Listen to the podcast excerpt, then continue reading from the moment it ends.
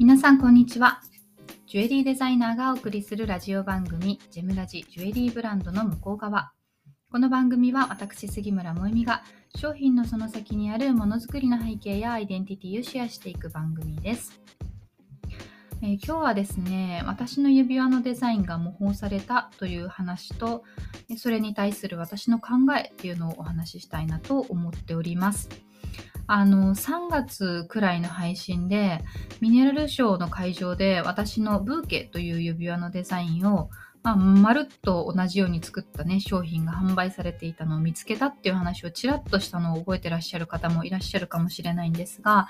えー、ただその時はですね、めちゃくちゃ忙しい展示会シーズンだったので、それ以上触れることはなく、いつかどこかのタイミングでね、あの、お話をしたり、ノート書いたりしたいなと思っておりまして、まあ、ようやく同じミネラルショーのね、夏バージョンがもう、あの、今週末始まってしまうというのもありまして、えー、ノートを公開したので、まあ、それとちょっと重なるところがありますが、それに基づいて、こちらの音声配信の中でも私のね、えー、声で、えー、ちょっと話したいなって思っているんです。で、えっ、と、まあ、その指輪のデザインが模倣されてしまったっていうのはこれ今サムネイルに使っているブーケというデザインでして、えー、これはですね2020年の秋に花屋さんを会場にちょっと植物をどけてもらってですね、展示会をしたことがありまして、でその時にせっかく花屋さんでできるなら、あ植物とか花とか、そういったモチーフを取り入れたデザインを、まあ、その時、え出したものとしてやりたいなっていうところで作ったブーケというデザインで、花束をデフォルメしたようなものになってるんですね。なので本当に完全に私のオリジナルのデザインなんですけれども、まあ、それが、えっ、ー、と、使われてしまったっていうのが、を見つけたんです。たまたま私が、デザイナー本人が見つけたんですけれども、えー、とですね、あの、今回のこの配信でお話ししたいなって思っているのは、あのー、それを皆さんに気をつけてね、こういう偽物が出たから気をつけてねとかいうことを伝えたいっていう気持ちはみじんもなくてですね、あの、ジュエリー業界ってこの模倣っていうのが当たり前に起きる業界っていうか残念ながらなんですね。で、身の回りでもすごくそういう話をよく聞くんですけれども、まあ、その中で私がいつも、あの、欠けてるなって思う視点がいくつかあって、そもそもじゃあなんでデザインの模倣っていけないのっていうところをちゃんと言えるかっていうこととかあと有名ブランドのコピー品の話と、まあ、個人や小規模なブランドの模倣の話って同じ文脈で語っていいわけないよねとかあと模倣する人たちの背景とか文化を知る必要もあるしあとハンドメイド作家さんに多いなと思うんですけどそれ本当にオリジナルって言えますかっていうところとか、まあ、この辺の視点をあの踏まえて考えると模倣っていうものについてちょっと見方が変わるんじゃないかなと思うので今日はそんな話をしたいなと思っております。で、まあ、まず一つ目に、あの、なんで模倣がいけないのかっていうことを言うと、法律的に NG だからみたいなことを言う人がいるんですけれども、まあ、それって本末転倒なことで、なぜそういうふうに取り締まる法律があるのかっていうところを考えなきゃいけないんですよね。で、そうすると、私は2つの要素に分かれるなと思っていて、1つは事業として、例えば、まあ、利益が落ちるとか、信頼が落ちるとか何かしら事業に対して悪い影響が出る可能性があるということ。と2つ目はですね、まあ、何かしらその、まあ、個人であっても嫌な思いをする人がいる、えー、可能性があるということだと思うんです。で、有名ブランドの例えばルイ・ヴィトンとかシャネルとか、まあ、そういったもののコピー品っていうのは本当にあの成功に作られているので、それを本物だと思って同じ金額を払ってしまう人がいると、あの、まあ、信頼を失うっていうのもありますけれども、まあ、その、その、その消費者たちが騙されて買い物をするわけなので、嫌な思いをしますし、えー、またその売り上げとかね、えー、そういう点においても、企業としては困ってしまうことが多いわけですよね。だからこそそういう法律が必要っていうのもあるんですけれども、あの、個人に関しては、あまりその、例えば今回の私の指輪に関しても、その指輪同じデザインで作っているけれども、萌実杉村の商品ですって売られてるわけじゃないんですよ。私のブランド力そこまで高くないですから、でそうすると、ただまあデザインが使われてしまったと。で、実際インド生産なので、ものすごく安っぽい作りになっているので、別にブランドンドの価値は下がらないんですよね。で、私自身全くその、ま、デザインを使われてしまったことに対して嫌だなという思いは全くないんですけれども、まあ、この辺がハンドメイド作家さんとかになると、まあ、よく耳にするのがあの嫌な思いをしているっていうことなんですよね。まあ、そういったことが本質的にあるのでえ模倣するのは良くないよねっていうふうになるんだと思うんですけれどもでも一方でですねちゃんと考えなければいけないのがそのまずその価値観として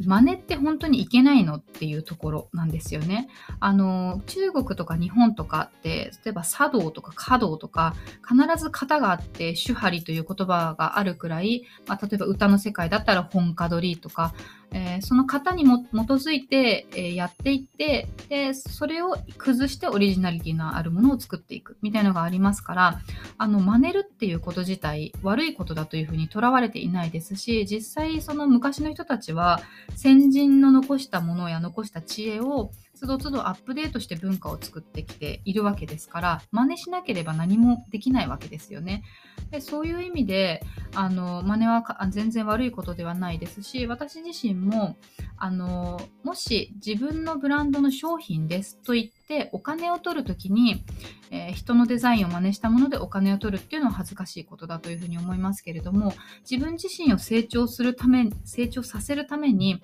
ある一定期間あるいは一時でも、えー、何かの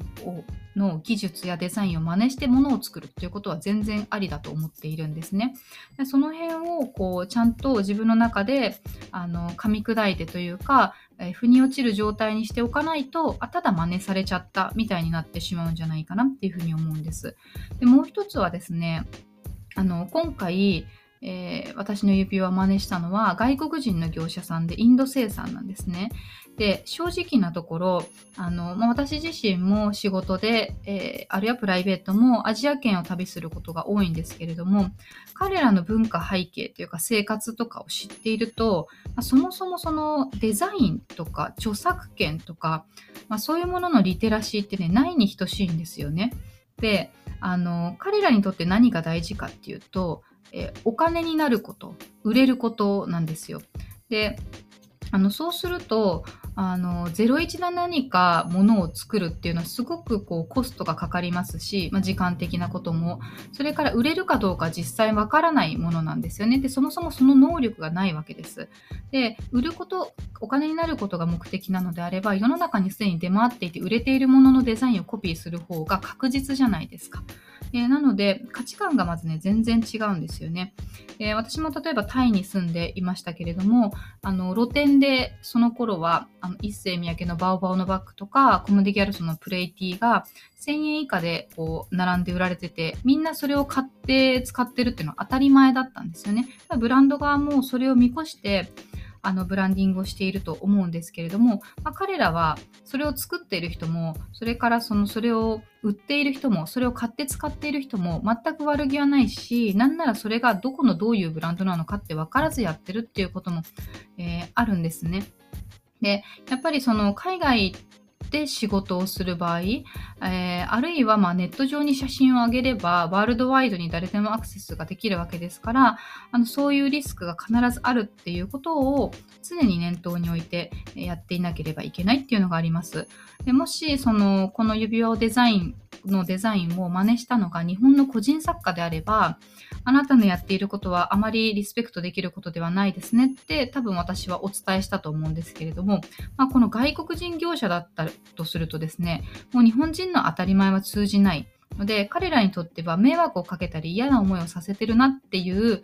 えー、可能性をね、全くないんですね。感覚がないんです。もっともっと楽観的なんですし、見ている視点が違うので、まあ、それをまず分からなきゃいけないっていうのがあります。で、あの、日本のジュエリー業界も残念ながらコピーって頻繁に起こることで、以前もどこかでお話ししたかもしれませんが、あの、例えばジュエリーメーカーの管理職のおじさんがですね、デパートとかでポップアップをやっているような小規模なね、まだ世の中にあまり知られていないようなブランドの DM をもらってきては、まあ、このブランドのこれちょっとアレンジして作ってみたいな感じでデザイナーに指示を出しちゃうと。で、それ実際にあり、ああるんですよね。でもちろん全てのそのジュエリーメーカーさんがそういうことをしてるわけではないと思うのでそれでじゃあ日本のジュエリー業界の常識ってこれなんですって断定してはいけないと思うんですけれどもでも事実起きていること。で私たちみたいなそのクリエイターからしてみるとデザイナーとしてそんなことして恥ずかしくないのって思ってしまいますけどでも彼らもやっぱりえー、会社として売り上げを達成しなければいけない、ノルマを達成しなければいけない、えー、予算もあるでしょうしあの、そういう視点で物事を見て考えている人たちにとって、デザインっていうものに対してのウェイトってすごくすごく低いわけです。そういうことをちゃんと踏まえた上で、えー、模倣されたとか、えいうことをね、捉えないと、すごくなんか個人的な感情に左右されるだけになってしまうんじゃないかなというふうに思うんですね。で、もう一つ、あの、よく、これは、えっ、ー、と、本当にハンドメイドの個人作家さんとかによく見られることだなと思うんですけれども、あの、模倣された、したされたみたいなことを SNS 上で発信しているのを時々見かけます。ただですね、私すごくそれを見てて思うのが、模倣されたって言っている割にはそれオリジナルじゃなくないですか？って思うっていうことなんですね。でこれは以前のラジオ配信でもあの既成のパーツを組み合わせて作っている時点でオリジナリティはないですっていう話をしたと思うんですけれどもやはりその素材から一から作っていればですねそれで、えー、手作業で作っていれば必ずその作家性っていうのは出てくるにじみ出てくるんですけれども例えばキワ製作所でパーツクラブでとかところが売っているようなパーツを組み合わせて作っている時点で同じパーツが世の中に何万とあって同じところで仕入れをして作品を作っている人たちが星の数ほどいるので、まあ、同じになるリスクっていうのはもうあの明らかに高いわけですね。でそれに対してじゃあちょっとその色合わせとか組み合わせ方が一緒だからコピーされたっていうのは、まあ、そもそも論としておかしいよねというところが、えー、あるなというふうに思いますしあのなんか以前、まあ、今はあんまり見かけないですけどインスタグラムの例えばプロフィール欄にデザインの模倣をお断りしますという文言を書いていたりとかする人がいてでもその人のデザインを見ているとそもそもそれがまた違う誰かのまねっこだよねみたいなのがあったりとかそういうのって SNS 上で言えば言うほど自分にとってもマイナスでなぜならあの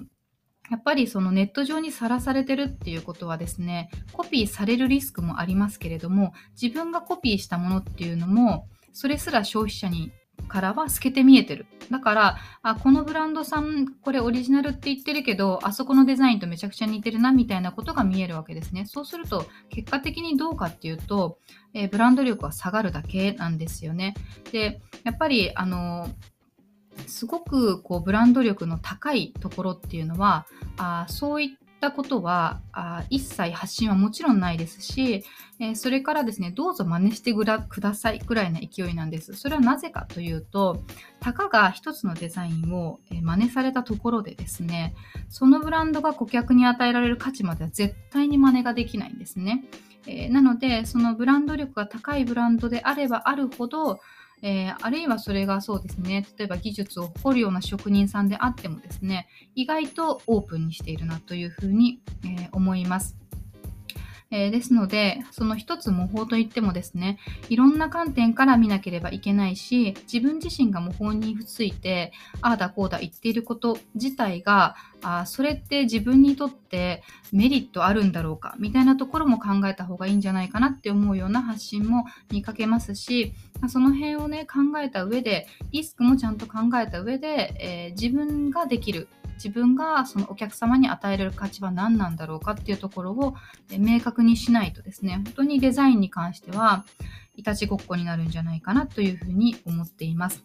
まあ、そんなわけでですね、今日は私が、えー、こうデザインの模倣ということに関して、えー、世の中で語られている文脈には欠けている視点があるんじゃないかなということを今日は、えー、シェアをさせていただいたんですが、えーと、ノートの方にもね、同じ内容を記事で書いておりますし、また、え関連する音声配信や関連する過去のノートなんかもですね、貼り付けてありますので、ぜひ気になる方はそちらも合わせて見てみてください。えー、それでは今日はこの辺にしたいと思います。また次回お会いしましょう。